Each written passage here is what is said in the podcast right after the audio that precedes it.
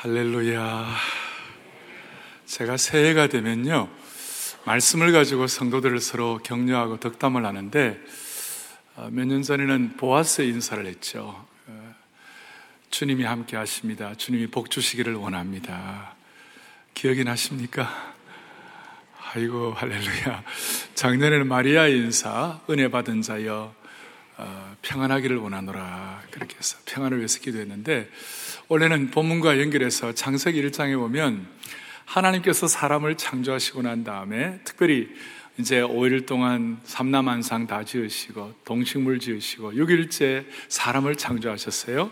그리고 사람을 창조하시고 난 다음에 6일째 창세기 1장 31절에 보면 하나님이 보시기에 심히 좋았더라 그랬어요.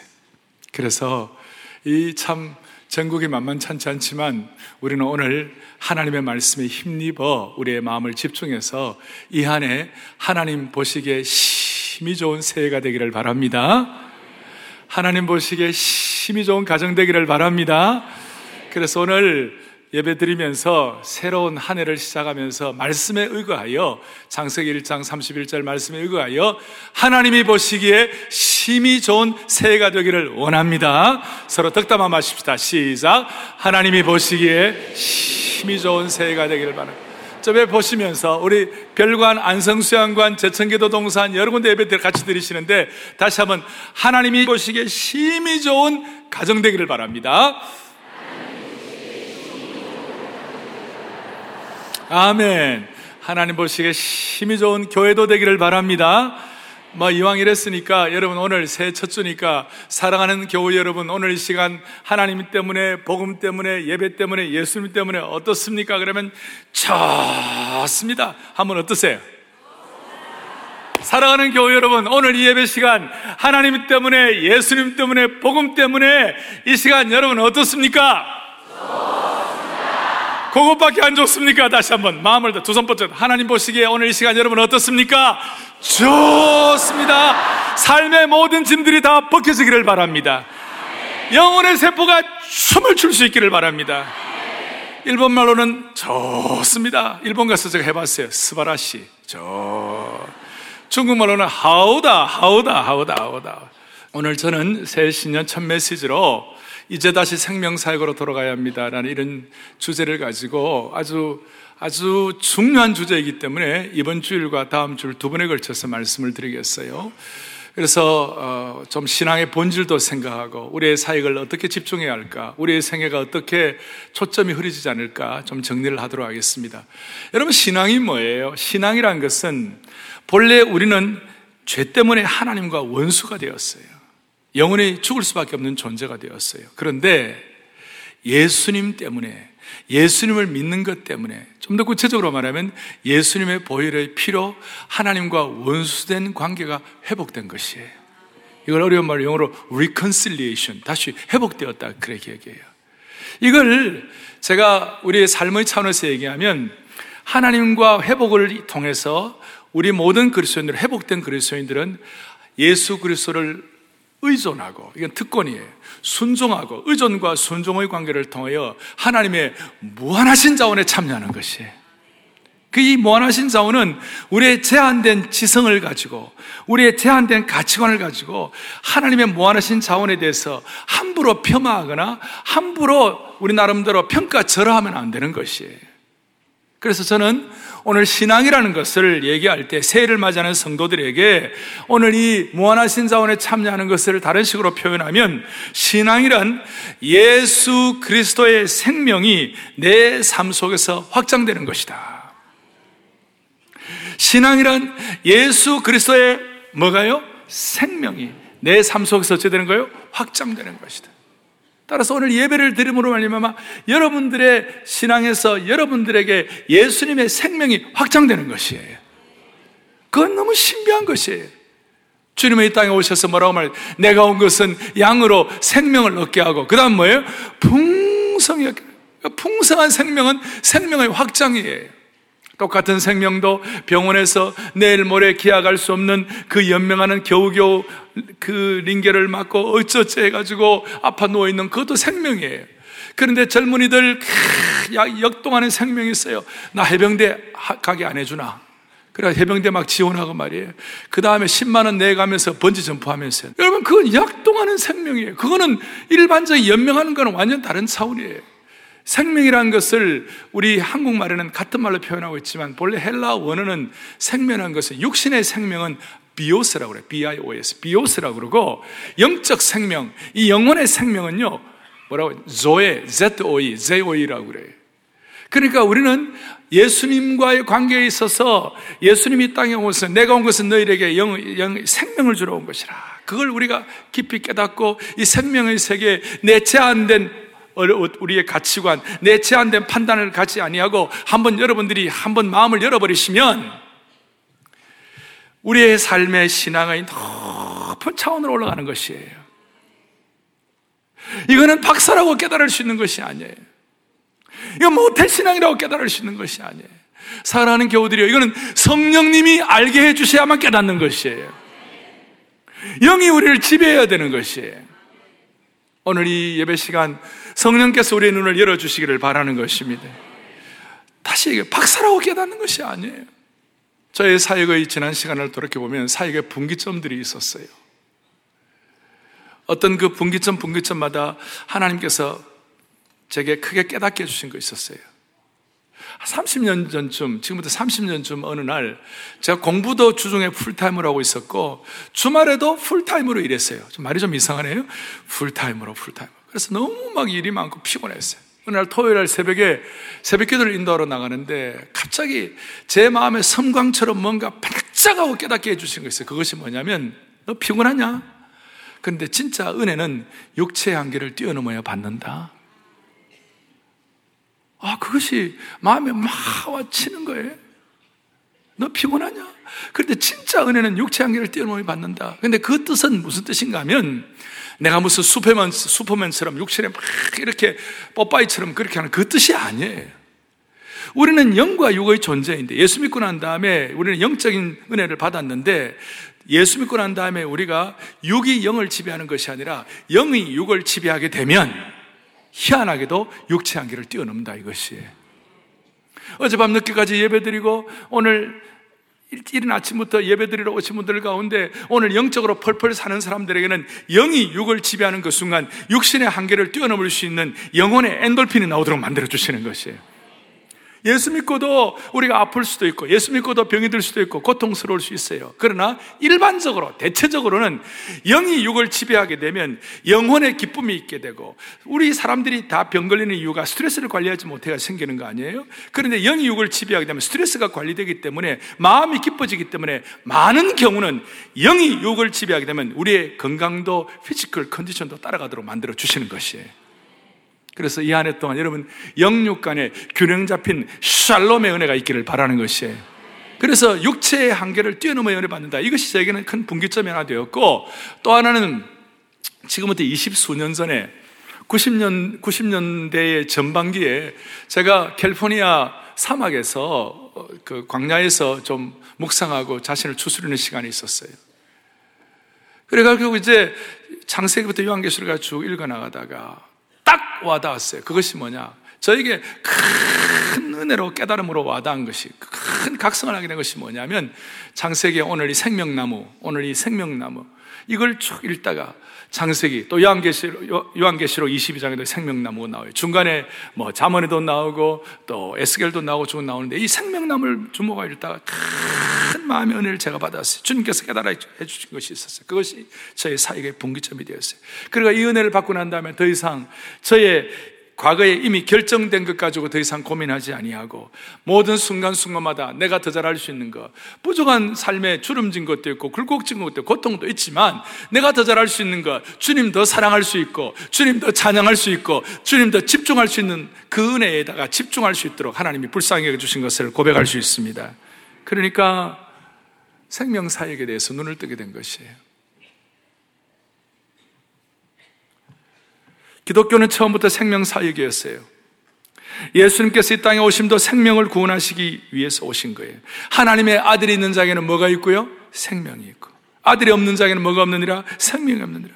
왜냐하면 예수님 자체가 생명이시기 때문에. 그러니까 예수님 자체가 생명이신 것에 대해서 영의 눈을 환하게 열리면 죄는 물러가게 하여 주시옵시고 생명에는 접붙임 되도록 만들어 주시는 것입니다. 교회가 세워진 것도 생명 사역을 위하여. 기독교 순교의 역사도 생명을 얻고 더 구원하기 위하여. 그래서 제가 오늘 이제 다시 생명 사역입니다. 이렇게 제가 한 번들이 강조한 이유가 뭘까요? 오늘 우리 주위 과거는 물론 현재 미래에도 생명 사역이 기독교에서 가장 본질적인 사역임에도 불구하고 오늘 이런 본질적인 사역에 집중하지 못하게 하는 수많은 환경들이 있다는 것이 변화무쌍한 세상의 모습들, 우리 주위의 수천 수만 가지의 크고 작은 세상의 소리들, 감정적이고도 자극적이고도 선동하는 내용들, 또한 젊은이들부터 우리 어른들에 이르기까지 우리의 정신을 홀리게 하는 최첨단 기기들이 우리의 시선을 빼앗고 교회의 시선을 빼앗고 성도들의 시야를 가려버리고 있는 것이에요. 그 결과 무엇이 중요하고 무엇이 진짜 급박한지에 대해서 몸도 마음도 영적으로 둔해져 버렸어요.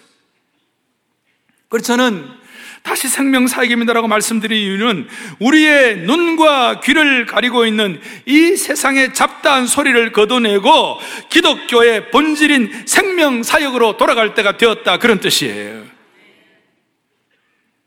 여러 가지 이유로 교회와 개인들이 이런 생명의 사역, 생명의 능력으로 이탈한 부분이 있다면 다시 정상 궤도로 돌아갈 수 있도록 은혜를 베풀어 주시기를 원합니다. 그래서 이 생명 사역입니다. 이 말씀은 우리의 신앙 궤도를 바로 올려놓기 위한 말씀이에요. 교회와 성도들의 에너지를 누수가 없이 올바른 열매를 맺는 것이 집중하기 위해서 말씀을 드리는 것이에요. 우리 교회는 제자 훈련을 통하여 한 사람 철학을 통하여 온전한 예수님의 제자로 만드는 것에 더 줄여가기 위하여 이제 생명 사역을 통하여 집중하기를 바랍니다. 예. 제 입장에서는, 목회자 입장에서는 이 한 해 동안 저는 생명 목회를 하도록 하겠습니다. 어떤 분들은 정도 목회를 얘기하고 어떤 분들은 훈련 목회를 얘기합니다만은 저는 생명 목회를 통하여 여러분을 섬기기를 원하는 것이에요. 아무리 훈련을 하더라도 한다 하더라도 생명이 없으면 그 훈련은 죽은 훈련이 될 수밖에 없는 것입니다. 오늘 본문은 하나님께서 에덴 동산에 사람을 창조하시고 에덴 동산의 중앙에다가 선악을 알게 하는 나무와 생명나무를 두셨습니다. 그리고 선악을 알게 하는 나무를 선택하는 자고 선택, 선악을 알게 하는 나무를 따먹게 하는 자는 죽음을 선언하셨습니다. 생명나무, of life.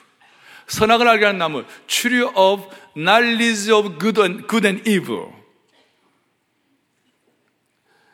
그래서 저는 이런 말씀을 토대로 하나님은 왜 생명나무의 실과를 포함한 모든 동산의 온갖 종류의 실과는 먹게 하셨는데 선악을 알게 하는 나무의 실과는 따먹지 말라 하셨을까?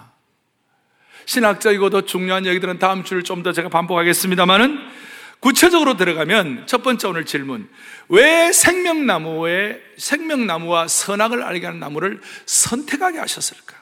이해를 돕기 위하여 생명나무를 선택한다는 것은 아담이 타락하기 이전의 상태와 같이 하나님과의 교제가 있고 하나님과, 하나님과 함께 기뻐하고 무슨 일을 하든지 하나님이 공급하시는 힘으로 하는 것 같이 하는 것이에요.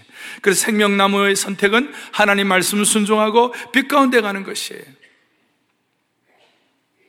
좀 더 우리가 이해하기 쉽게 말하면 생명나무 선택은 자기 중심이 아니라 하나님 중심으로 가는 것이고 선악을 알게 하는 나무의 선택은 하나님 중심이 아니라 자기 중심에 자기 중심이에요. 우리에게 생명나무를 선택한다는 것은 이렇게 말을 표현할 수 있습니다. 비록 남이 나에게 상처를 주고 나에게 모욕을 하고 어떨 때는 뺨을 때린다 할지라도 생명나무를 선택하는 사람은 그 상처와 모욕에 집중하지 아니하고 생명나무의 근원이신 예수님을 바라보고 용서하는 것이에요. 반면에 선악을 알게 하는 나무를 선택한다는 것은 불순종하고 자기의 판단과 생각과 자기 중심으로 결정하는 거예요. 한 뺨을 맞으면 억울하다고 생각하고 상대방에 대해서 불붙는 분노 때문에 어쩔 줄을 몰라 하는 거예요. 한술 더 떠서 복수하고 한술 더 떠서 보복하는 것이에요. 이 선악을 알게 하는 나무를 선택하는 자의 특징은 자기 주관이 늘 뚜렷합니다. 무엇이 좋고 무엇이 나쁨을 정확하게 판단합니다. 자기의 호, 불호가 뚜렷합니다. 상대방이 잘하면 나하고 맞고 잘못하면 용납하지 못하고 내 스타일이 아니면 단호히 배격하는 것입니다. 주로 똑똑한 분들이, 머리 좋은 분들이 이 그룹에 속하는 것입니다. 하지만 생명나무를 선택하는 사람들은 용서하고 자비롭고 기도하고 오래 참고 우리를 대적하고 어렵게 하는 사람들을 주님께 맡겨버리는 것이에요. 그냥 맡기는 것이 아니라 예수님의 십자가를 생각하며 맡겨버리는 것이에요. 예수님의 십자가의 사건을 여러분들이 기억하시죠? 주님이 십자가에 달려 돌아가실 때 어떻게 했어요? 내려와가지고 천사들을 데리고 복수합니까? 시편 22편에 보면 예수님의 십자가의 사건에 대해서 시편 기자가 연적 그런 어, 기록을 하고 있어요. 나는 벌레요 사람이 아니라 사람이면 상처 주고 찌르고 뺨 때리고 모욕 주고 침 뱉으면 같이 침 뱉고 같이 모욕 같이 모욕하고 같이 복수하고 막 그렇게 할 터인데 나는 벌레요 사람이 아니라 예수님 모습을 그렇게 했어요. 벌레는 뭡니까? 밟히면 밟히고 쫓기면 쫓기고 터지면 터지고 주님이 그런 모습이셨다는 것이에요. 사람들이 볼 때 이런 생명나무를 선택하고 이렇게 소, 이렇게 고생하는 걸 보면서 너무 손해구나. 세상 사람들이 볼 때는 이거 바보 같은 짓이라고 생각하고 그 왜 그러느냐고 이렇게 판단할 때가 많아요. 그래서 두 번째로 생각할 것은 왜 세상 사람들이 볼 때는 손해인 것 같은데, 왜 겉으로 볼 때는 모욕당하는 것 같은데, 그럼에도 불구하고 우리는 왜 생명나무를 선택해야 할 것인가? 왜 겉으로는 손해인 것 같은데 우리는 생명나무를 선택해야 할 이유가 무엇인가? 그 이유는 선악을 알게 하는 나무를 선택하면 아무리 똑똑하고 잘하는 것 같아도 그 결과는 죄요 죽음인 것이에요. 이 죽음은 하나님의 법을 어긴 결과이기 때문에 이 죽음을 통해 나타나는 것이 성냄과 원함과 미움과 저항과 반항과 불순종을 가져온 것이에요. 다시 얘기합니다. 판단 주제가 하나님 중심 판단 주제가 아니라 내 중심의 판단이 된 것이에요. 인간 중심의 세계관으로 바뀌게 된 것이에요. 그러다 보니까 나중에 아담이 범죄하고 난 다음에 뭐라고 그랬어요? 그, 그, 그 범죄의 결과 무슨 일이 벌어졌어요? 창세기 3장 17절에 보니까 내가 너에게 먹지 말라 나무의 열매를 먹었은 즉 땅은 너로 말미암아 저주를 받고 너는 평생의 수고하여리라. 선악을 알게 할 나무의 똑똑함을 선택했던 창세기 4장의 가인은 나중에 거기에 대한 결과가 얼마나 죄의 형벌이 얼마나 중한지 내 죄벌이 너무 중하여 내가 견딜 수가 없나이다. 이런 차원에서 살아가는 교우들이여 우리의 삶의 현장에서 생명을 선택해야지 선악을 선택하는 그런 부족함이 없기를 바라는 것이에요. 생명과를 선택해야지 선악과를 선택하면 안 된다는 것이에요. 그래서 오늘 이 시간 우리가 집중해야 할 것. 가장 중요하게 집중해야 할 것이 이거예요. 사랑하는 교우들이요. 우리가 마음을 먹어야 할 것이 이것이에요. 우리는 어떻게 하면 선악을 알게 할 나무를 선택하지 아니하고 어떻게 하면 생명나무를 선택할 것인가? 어떻게 하면 선악과를 선택하지 아니하고 어떻게 하면 생명과를 선택할 것인가? 온통 거기에 새해 첫 주부터 마음이 가 있기를 원하는 것입니다. 무슨 말이냐? 여러분들 오늘 이 주일 예배 이와 같이 주일날 오셔가지고 예배를 드립니다. 세상 사람들은 보면 이 시간 텔레비전 보고 육신의 피곤함 푸는 거, 그럼 더 좋을 텐데, 여러분들이 이렇게 오셔서 이 복잡하고 2부, 3부는 특별히 중간 사이가 복잡하고 적어도 2부, 3부는 2만 명이 왔다 갔다 이동을 하는데 얼마나 복잡합니까? 그런데도 불구하고 마음을 다하여 내가 드려야 할 그 예배 장소에서 오늘 그 여러분들을 안아주심에 본당 여러분들이 앉는 그 장소에서 이렇게 수고하고 헌신하고 애써서 예배를 드리는 이유가 무엇이냐고요? 예수 믿지 않는 사람들이 볼 때는 이건 겉으로 손해인 것 같고 시간 낭비인 것 같지만 우리는 알아요. 성령님을 통하여 우리의 영이 열린 우리는 알아요. 이 예배 시간에 참석함으로 말미암아 우리의 영적 생명이 확대되기 때문에 그런 것이에요. 우리는 남들은 저 노래방에 가지고 자기 스트레스 풀고 자기 하고 싶은 이상한 노래들 많이 부르고 뭐 뭐뭐 뭐, 뭐 이런 거 많이 하고 그러지만 우리는 그거 하지 않고 오늘도 나 이제 주님의 새 생명 얻은 몸 옛것은 지나고 새 사람이로다 할 때 벌써 마음에 영원히 춤을 추기 시작하는 것이에요. 찬송하나를 하더라도 우리가 마음을 집중해서 하는 이유는 무엇인가?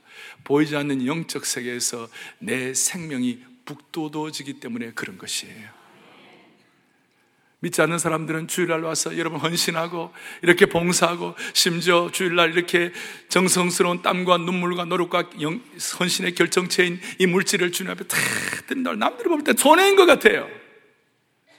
그런데 그 물질을 주님 앞에 정성으로 드림으로 말미암아 보이지 않는 영적 세계에서 우리의 영적 생명이 확장되고 증폭되는 줄로 믿으셔야 되는 것이에요. 그래서 우리가 하는 것이에요. 이것이 내 삶의 현장에서 영적 생명을 확장시켜 주신 것이에요. 사랑하는 교우들이여, 동시에 왜 우리는 미움과 원망을 피하는 이유가 어디에 있는 것입니까? 왜 남과 같이 악착같이 따지지 않습니까? 왜 옳고 그런 것을 시시비비를 그렇게 칼같이 하지 않습니까? 그것은 보이지 않는 영적 세계의 생명을 죽이는 것이라고 생각하기 때문에. 온통 도덕적 상대주의 때문에 온통 혼란하고 온통 뭐, 뭐, 뭐 부도덕하고 오늘 이 세대의 가늠과 모든 것들이 많은데도 불구하고 그것을 피하는 이유가 뭔가요? 우리는 알고 있어요. 영적 보이지 않는 세계에 그렇게 하면 우리의 영혼의 생명을 죽이는 것으로 알고 있기 때문에 그렇게 한다는 것이에요. 우리가 중독을 피하고 우리가 도박을 하지 아니하고 우리가 세상 사람들처럼 그렇게 하자는 이유가 뭐예요? 보이지 않는 영적 생명을 약화시키기 때문에 왜 교회 일이 내 마음에 안 들어도 내가 세상적인 방법으로 해결하지 않고 기도하고 참는 이유가 뭐예요? 여기에는 보이지 않는 영적 생명의 문제가 걸려있기 때문에 그런 것이에요. 많은 사람들이 껍데기만 보고 살아요. 눈에 나타나는 현상만 보고 살아요. 그러니까 영적 생명이 오염되고 영적 생명이 축소되고 영적 생명의 능력이 약화된 것을 보지 못하는 것이 껍데기만 보니까 어떤 부부가 사이가 안 좋았어요. 그래서 거의 별거 수준으로 이혼하기 직전이에요. 냉랭해요. 근데 연말연시에 어떤 뭐 동창회라든지 그런 큰 모임에 가가지고 서로 뭐 리셉션하고 그러는데 이제 사람들끼리 서로 와서 인사를 주고받아요. 남편이 아내 그 좀 이렇게 부부 사이가 좋지 않은 이혼하기 직전인 그런 사이인데 그런데도 불구하고 남편이 아내 보고 어, 사람들에게 소개합니다. 이 아내는 제 아내입니다. 이렇게 얘기했어요. 이, 이 자매는 제 아내입니다. 그렇게 얘기하니까 아내가 속으로 흐! 그랬어요. 뭘, 뭘 말하는 거예요? 그건 껍데기예요. 우리는 여러분들 이 한해 동안 마음에 집중해. 우리는 껍데기에 우리는 집중하지 않겠다. 껍데기에 우리의 삶을 몰입하지 않겠다. 우리는 영적 세계에 우리의 영의 눈을 열겠다. 이것은 박사도 못 깨닫는 것이. 이것은 모태신앙이라고 다 아는 거 아니에요. 성령께서 눈을 열게 해주셔야만 가능한 것이에요. 찬송하나를 하더라도 다시 얘기합니다. 이 찬송하는 이유는 생명을 북돋아주기 때문에 하는 것이에요. 할렐루야. 어제는 토요일이 12월 31일이고 원래는 일요일이 주일입니다. 근데 저는 지난 뭐 수십 년 동안 늘 성구영신 예배를 드리고 그 다음 새 12시, 12시, 새 시작하는 0시에는 눈을, 눈을 뜨고 그 순간에는 찬송도와 기도도 해요. 근데 어젯밤에도 밤 0시에, 12시에 딱 눈 뜨고 있다가 딱 오늘 이제 첫 시간이니까 하면 찬송해야지. 무슨 찬송했을까요? 암예부터는 알아맞혔는데 송축의 내용은 송축의 내용은 그것이 그냥 누가 하라는 것도 아닌데 그냥 자동적으로 뿜어져 나왔어요 그것이 그런데 가사가요 기가 막히는 거예요 1절 해가 뜨는 새 아침 밝았네. 그 다음 뭐예요? 이제 다시 주님 찬양. 그 다음 가사가 뭐예요? 무슨 일이나 어떤 일이 내게 놓여도 저녁이 올 때 다시 노래해. 송축이 하는데요. 그냥 마음에 주님과 나만이 아는 영적인 은혜와 감탄사가 있는 것이 우리 서로 받은 그 은혜와 그 생명의 능력은 알 사람이 없도다. 그 마음이 생기면서. 그러니까 보이지는 않지만 여러분 주일 와서 예배드리고 찬양하고 주님 집중하고 날마다 주님과 영적인 교제를 하고 주님 앞에 주님과 나만이 아는 귀한 귀 취한 고백을 올려드리고 그 순간 보이지 않는 영적 생명의 세계가 확장되는 것이에요. 그럴 때 여러분 의존과 순종의 관계를 또 하나님 무한하신 자원에 참여한다고 그럴 때 세상 사람들이 알지 못하는 희한한 하나님의 신적 개입을 경험하게 될 것이에요. 음. 선악을 알게 하는 나무를 선택하면 하나님과 같이 될 것이라고 생각했어요. 앞에 상세기 3장 5절에 나중에 이제 사탄이 유혹합니다. 네가 선악을 알게 나무를 선택하면 눈이 밝아져서 하나님 같이 될 것이다. 하나님을 마치 다 허락하지만 그거 허락 안 하는 올가 매는 분인 것 그렇게 제안하는 것처럼 그렇게 막 섭섭하게 만드는 것이에요. 섭섭마귀가 들어오게 만드는 것이. 그렇지만 선악을 알게 하는 나무를 선택하는 그 순간 인간은 아무리 똑똑해도 결과는 죽음인 줄로 믿으셔야 돼요. 선을 잘 알아도 죽고 악을 잘 알아도 죽는 거예요. 실제로 우리가 따지고 싸우고 똑똑하게 구는 순간 우리의 생명의 영이 죽는 것이에요. 사람들에게 아무리 좋은 평가를 받아도 아무리 신앙 좋다는 말을 들어도 도덕과 율법과 능력에 좋은 평가를 받아도 우리가 아무리 똑똑하더라도 결국 선악을 알게 하는 나무를 선택하는 그 순간 우리는 죽는 것이. 그리고 생명나무를 선택하는 그 순간 우리는 성령 안에서 자유함을 갖게 되는 것입니다. 세상 사람들이 알지 못하는 마음의 평안함을 누리게 되는 것입니다. 그러므로 결론은 이것이에요. 신앙생활 제대로 하고 복음의 깊은 의미를 깨닫고 육체 한계를 뛰어넘는 그야말로 하나님의 무한하신 자원에 참여하는 삶을 살려면 이제 여러분들과 제 앞에 있는 모든 삶의 판단 기준이 생명이냐 아니냐를 가지고 결판을 내야 되는 것이. 자, 한번 보십시다. 함께요. 그러므로 신앙생활의 모든 판단 기준은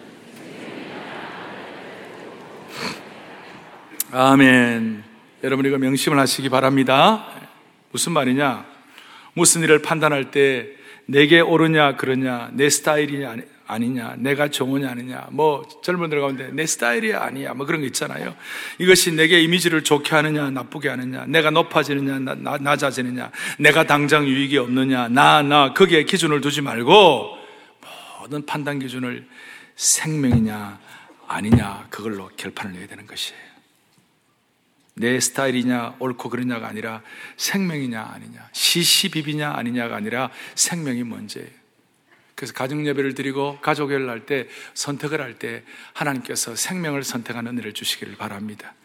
교회도 재직회를 하더라도 공동회를 하더라도 생명이 문제예요. 이것이 신앙과 은혜의 메인스트림을 경험하는 것이에요. 제가 왜 말씀을 드리는, 드립니까? 오늘날은 선택 과잉의 시대예요. 너무나 많은 걸 선택해야 돼요 날마다 선택해야 되고 수많은 선택을 해야 되고 이 안에도 아마 여러분들 몇천 번, 몇만 번을 얼마나 많은 선택을 해야 될지 몰라요. 선택과 기회의 홍수 속에서 무엇을 선택해야 할지 결정 자체를 주저하는 오늘 이 시대에 그래서 오죽하면 신조어가 생겼는데 신조어가 뭐냐? 결정장애 증후군. 결정을 잘 못하는 거예요. 결정장애 증후군. 이 결정장애 증후군의 그 밑바닥에 깔려있는 생각은 뭐 여러 가지가 있지만 겉으로 볼 때는 우유부단해서 저 사람 결정 잘 못한다 이렇게 평가할 수 있지만 사실은 그 속에는요 이게 내게 도움이 되겠냐 안 되겠냐 이게 얼마나 내게 유익이냐 얼마나 내게 뭐 내게 좀 보답이 있을까 이게 얼마나 내게 더 좋을까 그것이 다 있으니까 그걸 함부로 판단할 수 없으니까 결정 장애를 결정을 잘 못하고 결정 장애 증후군을 갖는 것이에요 살아가는 교우들이요 결정 장애를 극복할 수 있는 결정타가 바로 생명을 선택하는 것입니다. 생명이냐 아니냐. 그래서 옛날 신앙의 선배들 신명기 30장 19절에 오면 놀라운 말씀이 있어요. 우리 앞에는 축복과 저주가 있다고 그랬어요.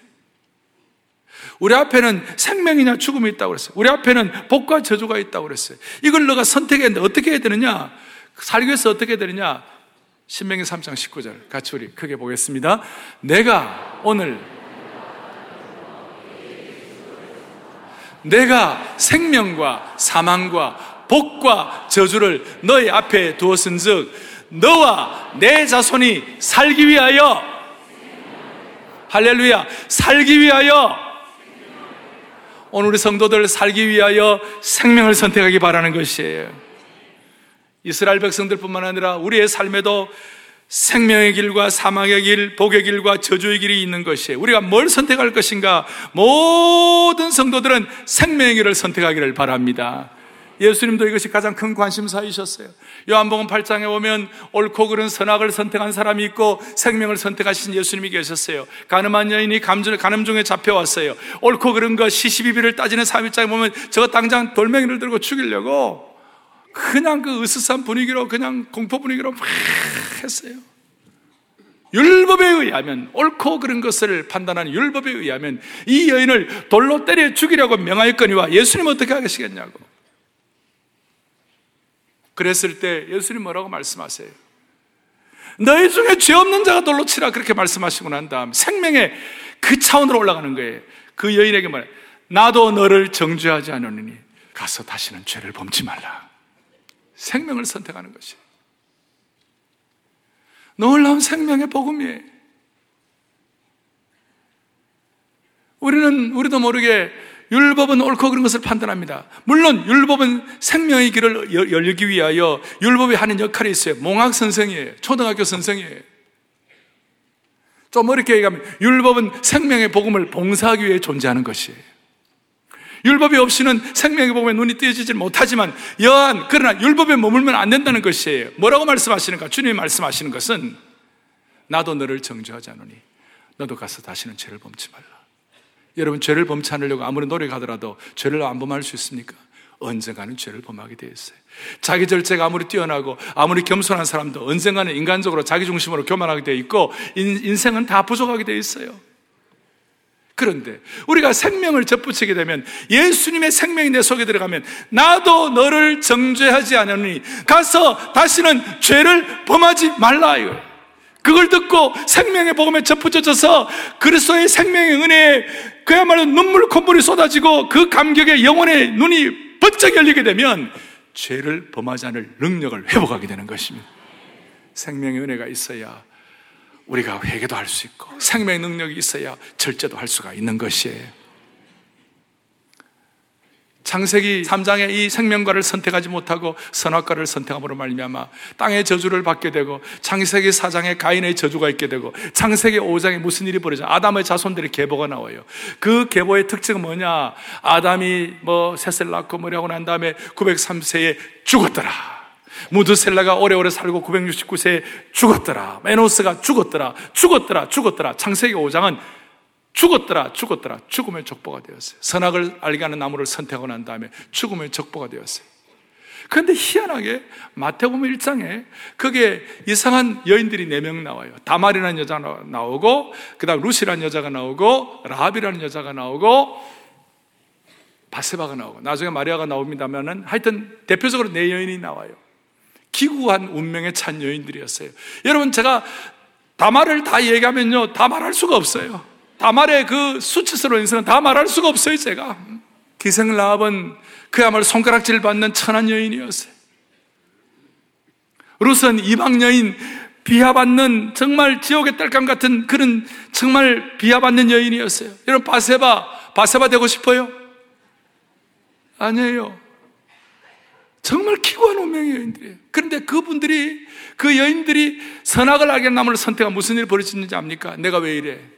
나는 왜 이런 대접을 받아야 돼? 나는 정말 이렇게 될 수, 나는 정말 내 주위에 있는 남자를 한하노라. 모든 남자여 증오하노라. 그렇게 하면서 얼마든지 삿대질하고 평가하고 그야말로 원한에 찬 시선을 내보낼 수 있는데 이분들은 한결같이 그 순간 뭘 잡았느냐? 원한을 선택한 것이 아니고 옳고 그른 걸 선택한 것이 아니고 모두가 다 뭘 선택했는가? 생명을 선택했어요. 라합은 어떻게 하면 사람을 살릴 것인가? 다말도 어떻게 하면 생명의 족보를 이어갈 것인가? 어떻게 하면 룻도 어떻게 하면 생명을 살릴 것인가?